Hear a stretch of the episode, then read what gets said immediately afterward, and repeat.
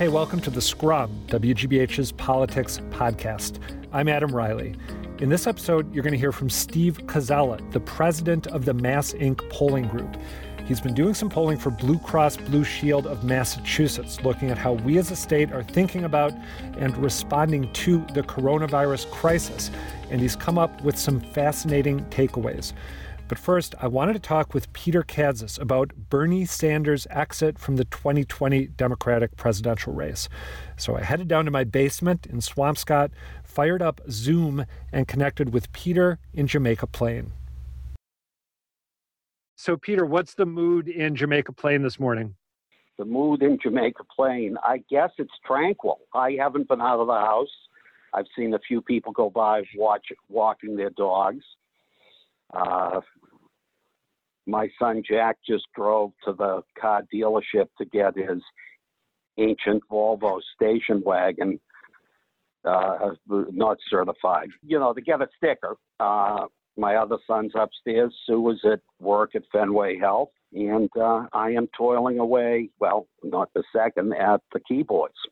That sounds pretty good overall, and it looks beautiful out there. I've been amazed. I- I'm always this way, but now more than ever if I wake up and the sun is shining brightly, my outlook on the world is radically transformed. It's kind of terrifying how much of a difference it can make.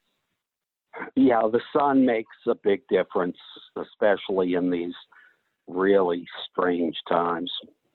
So, I got to hear what your thoughts are on the end of Bernie Sanders' candidacy my sense, and you can tell me if I'm wrong, is that you started off the 2020 race as something of a Bernie Sanders skeptic, and that over time you changed the way you thought about him and what he represents. Is that a fair, broad brush assessment? Yes, Adam, I, I, I think so. Let, let me try to refine it a little bit. Um, I really came to appreciate the um, the force and the coherence of the the hardcore Bernie supporters. And I, I really hesitate to call them Bernie Bros. Uh, by the way, the Bernie Bros are a subset of the Sanders supporters. And, you know, they're kind of obnoxious and all that, but the bulk of the Sanders supporters aren't. And I, I think one of the challenges moving forward is going to be how do the Democrats tap into this group? Um, or to put it uh, in a more negative way, how how do the Democrats deal with them so that the the the Sanders supporters, you know, don't become a sort of left wing Tea Party. Um, now, the coronavirus epidemic puts a, you know, a, a, somewhat of a strain on, on my theory here because we, we just, it's altering so many things in ways that we fail to appreciate. But um, the Bernie supporters have a coherence that, uh, by the way, so does the Democratic Party in some ways. Well, let me give you an, a, a, couple of, they're not, they're not huge examples, but um, when the debates began, the Red Scare podcast with, you know, two very smart, two very irreverent uh, ladies did a hilarious rundown of all 24 candidates, deliciously rude in many parts. But they didn't have a lot to say about Biden, but just came to the conclusion that they um, they didn't see any circumstances under which they could support him. And, they did a spoiler alert early in this podcast saying that they were Bernie supporters. Now, that's many months ago. Flash forward to the day Bernie, you know, quote, withdrew, unquote. Elizabeth Bruenig, the New York Times opinion writer, she has been a, she was a big Bernie supporter. And someone had asked if she would support Biden, and she tweeted out, um, well, my my email's on my bio if they want to contact me.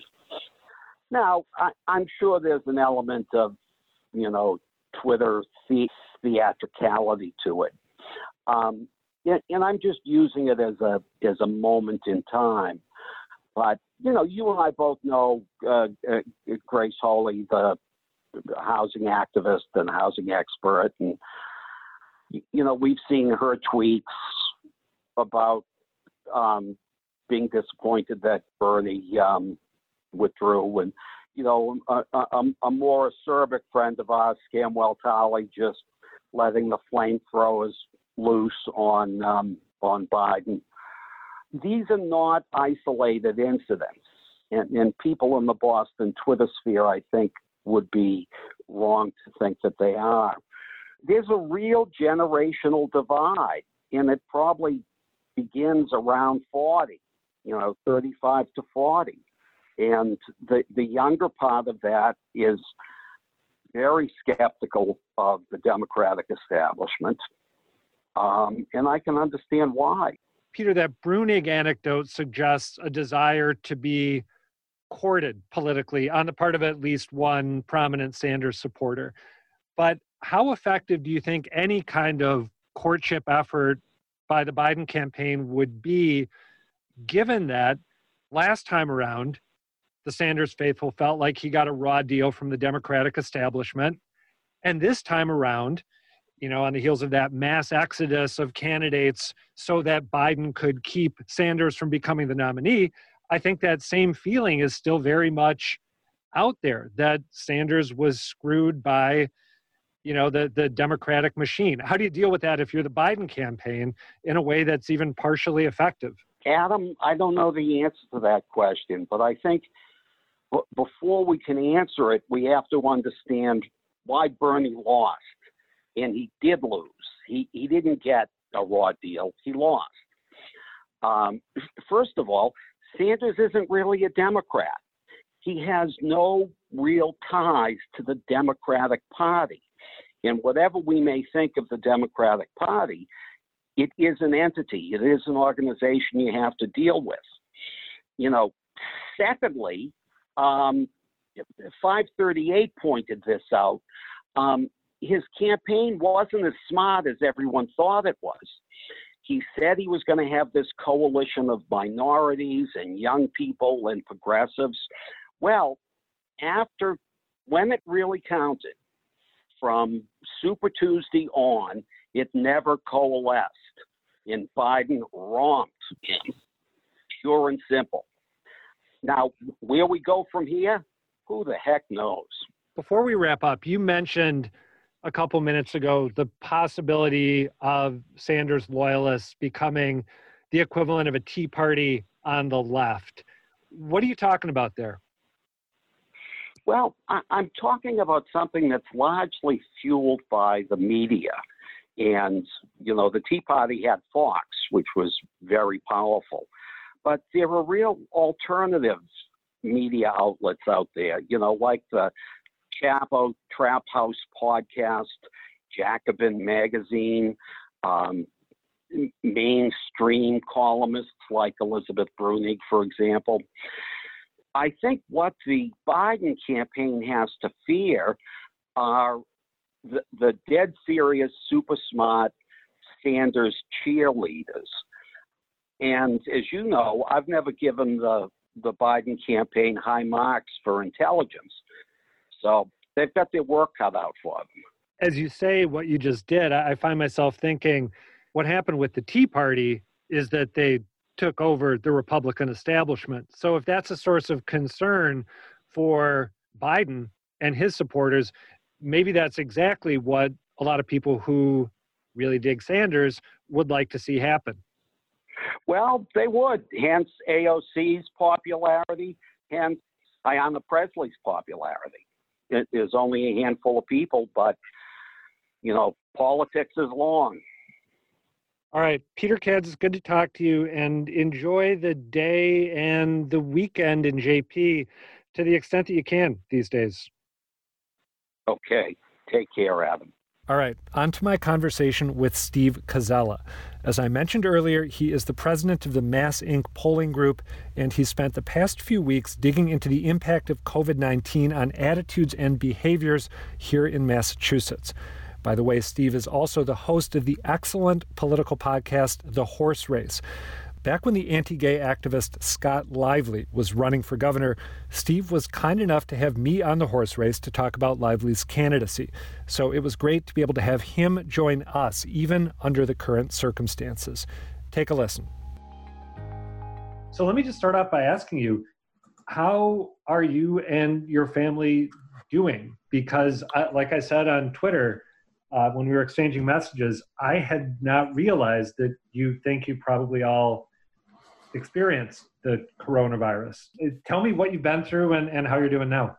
Yeah, we had the symptoms that everybody describes, you know, so we don't know for sure just because we were not able to get tested like so many other people. Um, but uh, we, my wife and I had symptoms similar to, to what people describe for COVID 19 starting in mid March.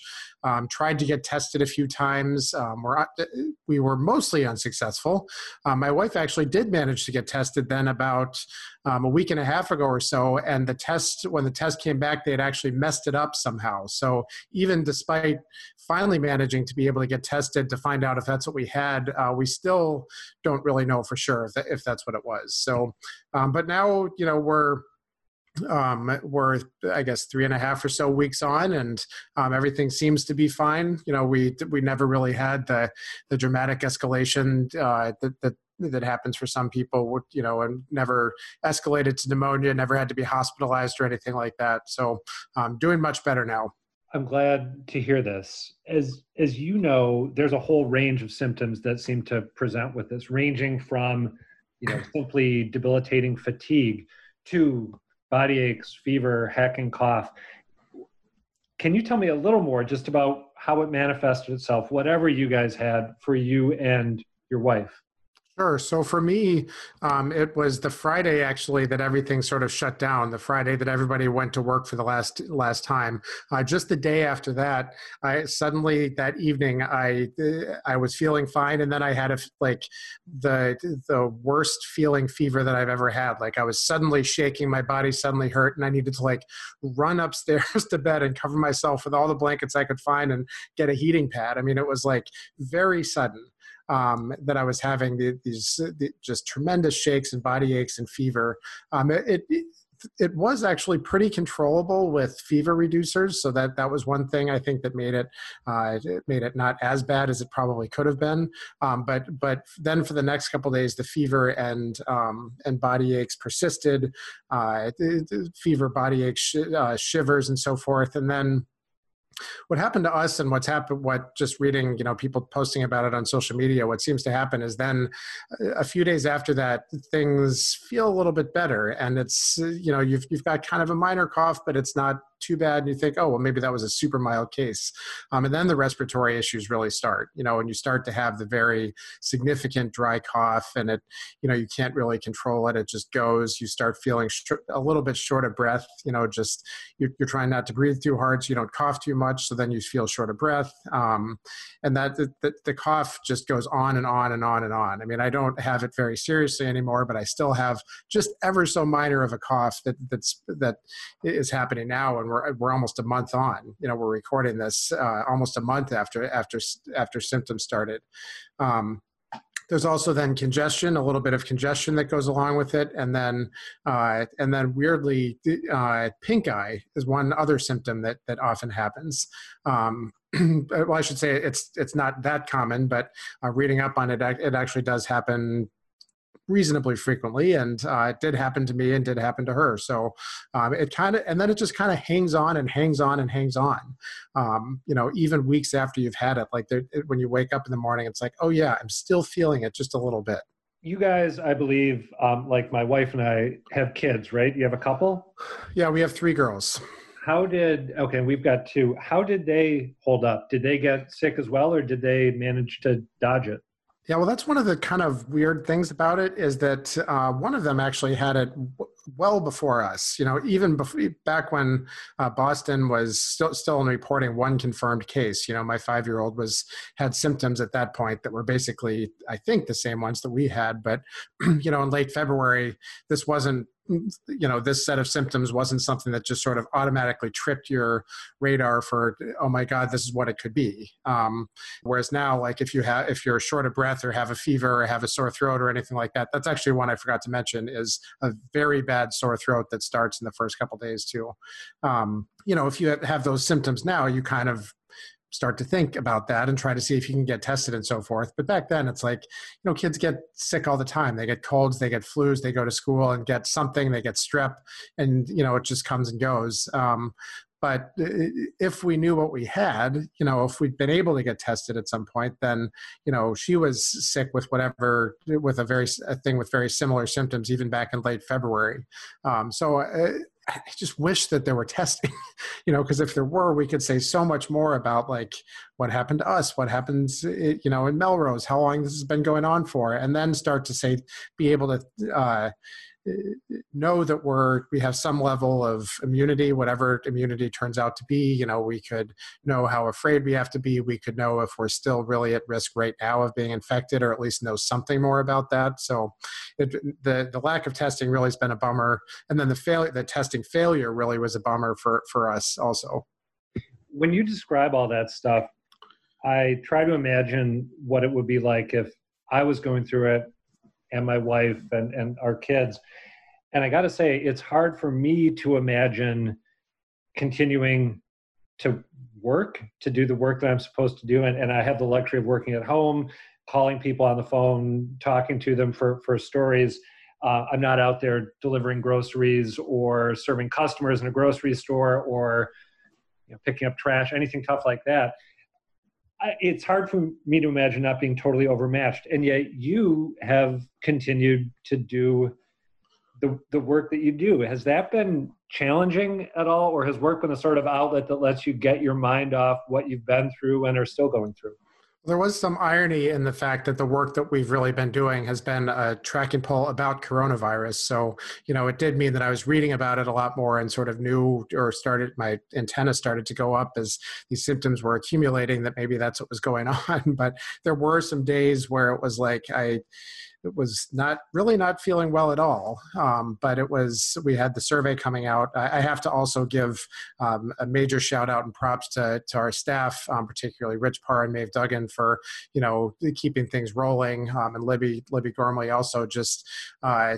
what what I what I really couldn't do do very much. Um, they've they've all been been amazing at, at helping to create and, and push this data forward. But you, you know there certainly are were days and evenings where was like trying to get the data out while also really struggling with you know with the symptoms and particularly the fatigue. You know the rest of it you can kind of deal with. You can bring the fever down. You can you know deal with the sore throat but just being so tired you know that was that was a big part of the problem uh, uh, of the challenge. Let's talk about some of the big findings that you've come up with as you've been doing this polling Blue Cross Blue Shield of Massachusetts has been the sponsor of the poll. Um, it's we've been doing a tracking poll, which which roughly speaking means you're asking a similar set of questions, maybe with some new additions with each wave of data. Um, so then you can see how things change over time. You know, often tracking polls will be done uh, on a monthly or even yearly basis, where you're trying to see how things move over the long term.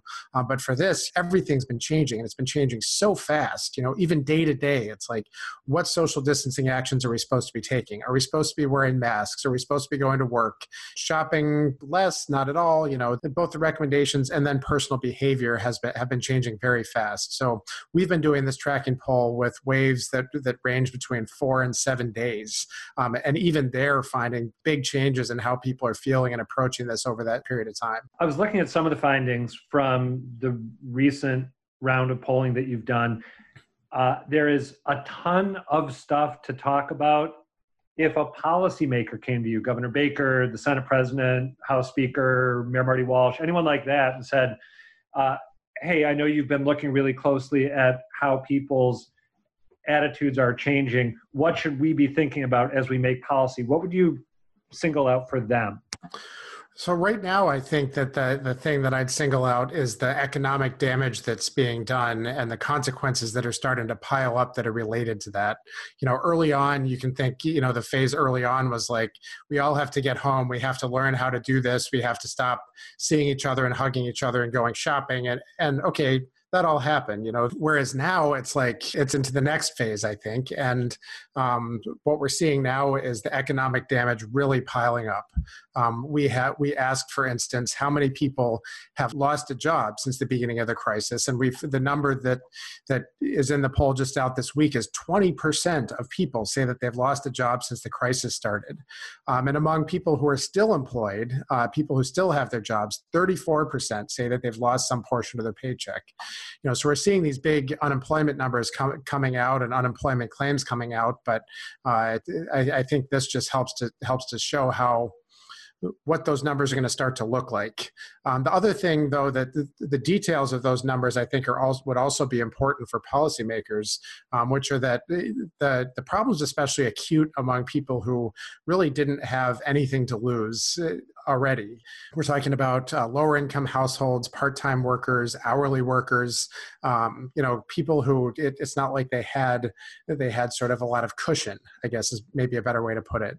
Um, so that the, the, economic consequences are, are, are really becoming serious.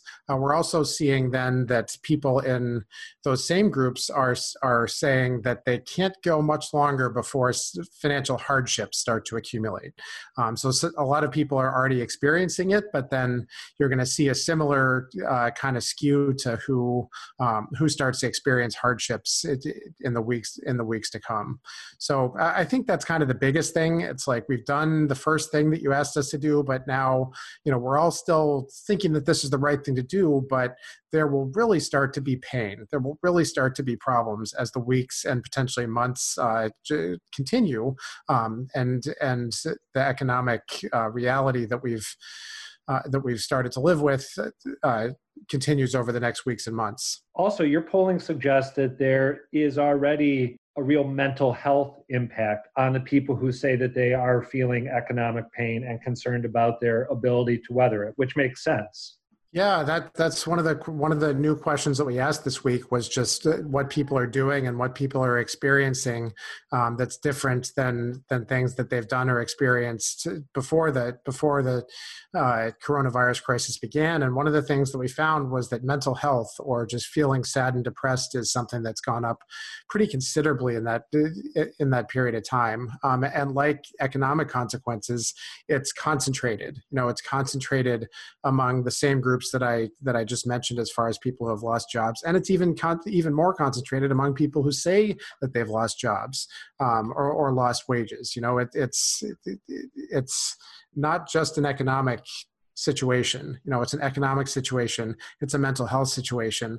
And another thing that we found that was closely related is actually exercise and spending time outside. So I think it's also just it, it's also a physical health situation. You know, all these consequences or all these challenges are are accumulating to basically the same groups of people. You know everybody's feeling some degree of disruption and and pain. Uh, some have more of a cushion and some are experiencing less consequences uh, whereas others it, it's all of the economic all of the physical all of the mental uh, issues are, are, are concentrated among the same groups of people.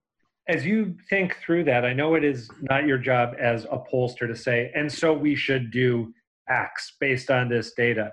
But you're also someone who is a political observer. You analyze politics via a couple different platforms.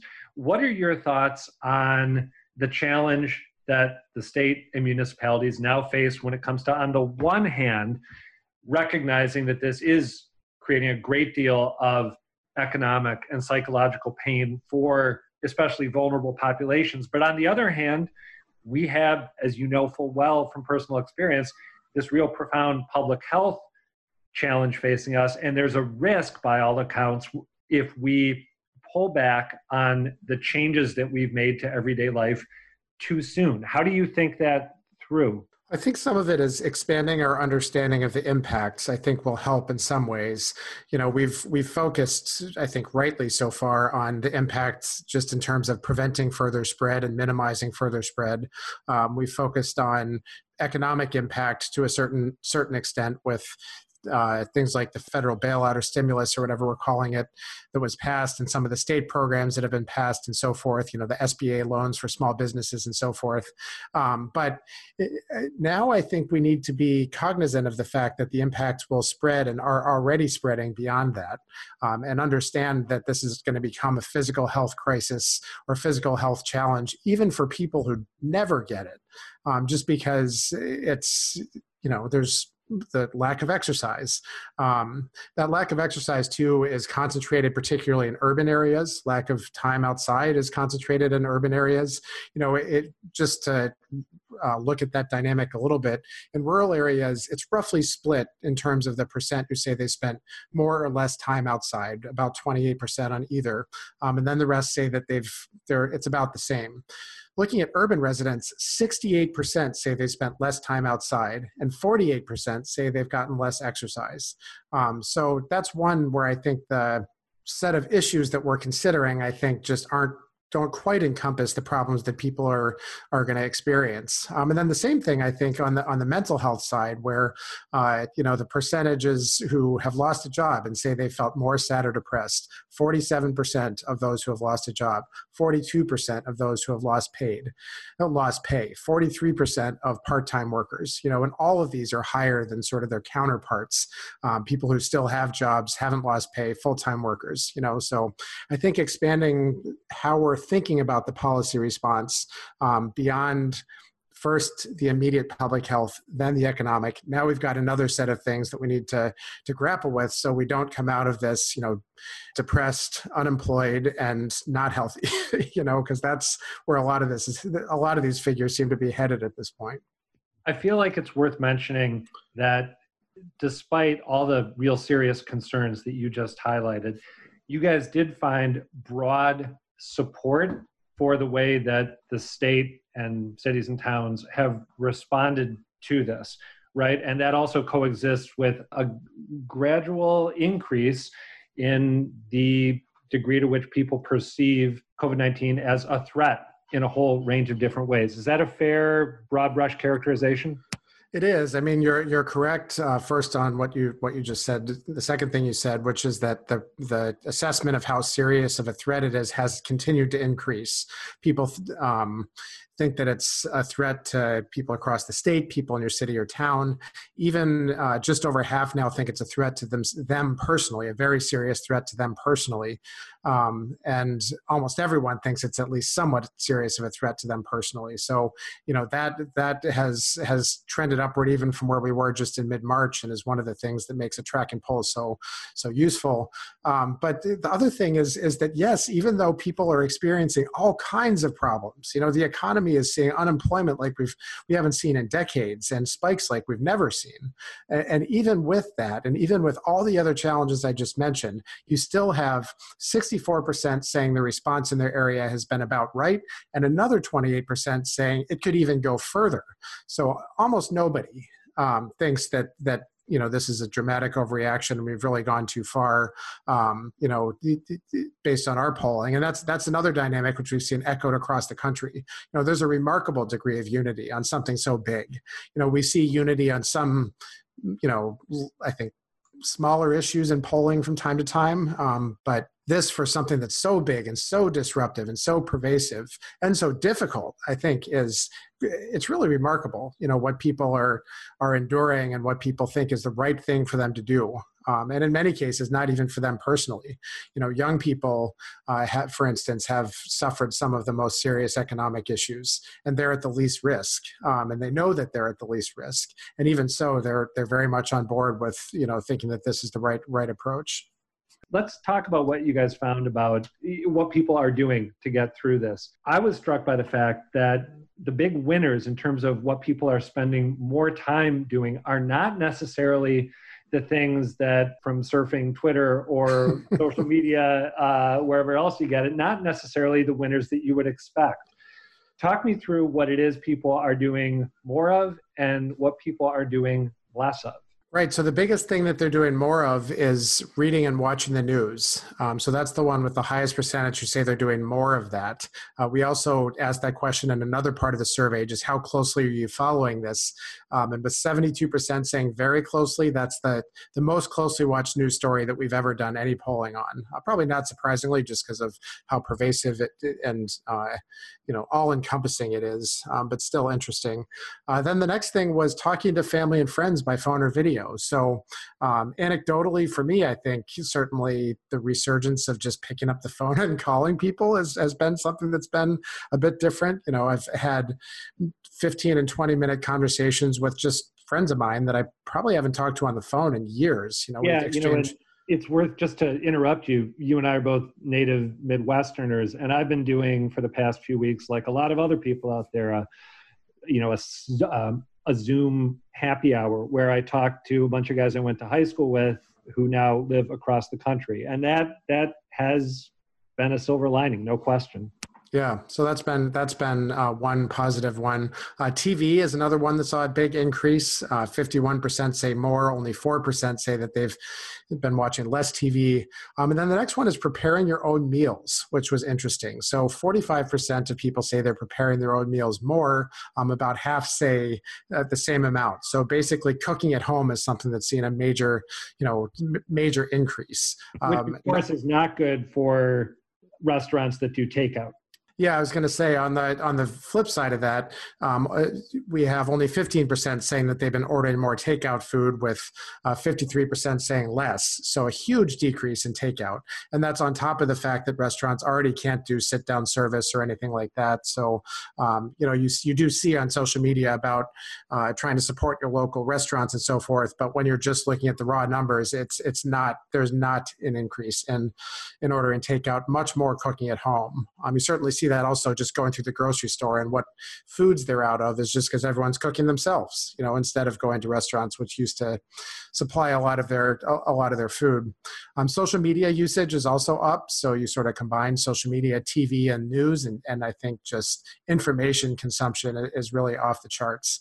Um, then uh, baking is up a little bit, uh, not as much as all the other ones, but more people are baking. It's not quite as it's not this like explosion of sourdough aficionados that I think uh, Instagram would have you believe, but but it is up a little bit. And then the three things that are really down, uh, like way down, are outdoor time. Um, I, we talked a little bit about the urban and rural split there. Uh, exercise, only 20% of people say more exercise um, compared to 36% who say less. So that's another one which is down. That kind of made me feel good that I'm not alone on that one. and then takeout uh, is is the very bottom with with just a big drop in order and takeout. The same goes for me there. I also would be reassured if I saw it quantified that I'm not the only person who's maybe having one more drink in the evening than they ordinarily would. Uh, I, I, don't think I'm the only one who's doing that. Uh, but I haven't seen the data. So yeah, no, we don't have data on that, but I'd love to love to know, and I think I suspect you're probably correct. There's a lot more that I would like to pull on if, if uh, this is the last wave that Blue Cross is is doing, but there's a lot of other things like that uh, that I'd love to cover if if we can identify a sponsor to keep the survey going. Oh, this is going to be the last round of the poll, the one that just came out. It is for now. I mean, we are in the active, actively searching for a new sponsor for the survey, but for now, uh, this is the last. Blue Cross was, uh, I think, very rapidly responsive and generous to sponsor these three weeks um, or and four waves, but this is the end for now. Steve Koczela, thank you for making time to talk with me about all of this, and I'm really happy that you guys have gotten through what sounds like a pretty scary period. Thank you, Adam. And that is going to do it for another installment of the Scrum. Thanks to Steve Koczela, the president of the MassINC polling group, for joining us. And as always, to you for taking the time to listen. Subscribe to the Scrum if you haven't already, rate us while you're at it, and let us know what we're getting right and what we're getting wrong. You can email us at scrum at wgbh.org or you can find us on Twitter. I'm at Reilly Adam, Peter is at Kadzis, and our producer, Zoe Matthews, is at Zoe S. Matthews. That's S as in sandwich and Matthews with one T. For the record, we also get help from a bunch of other people at WGBH with Gary Mott, first among equals. I'm Adam Reilly. The Scrum is a production of WGBH News.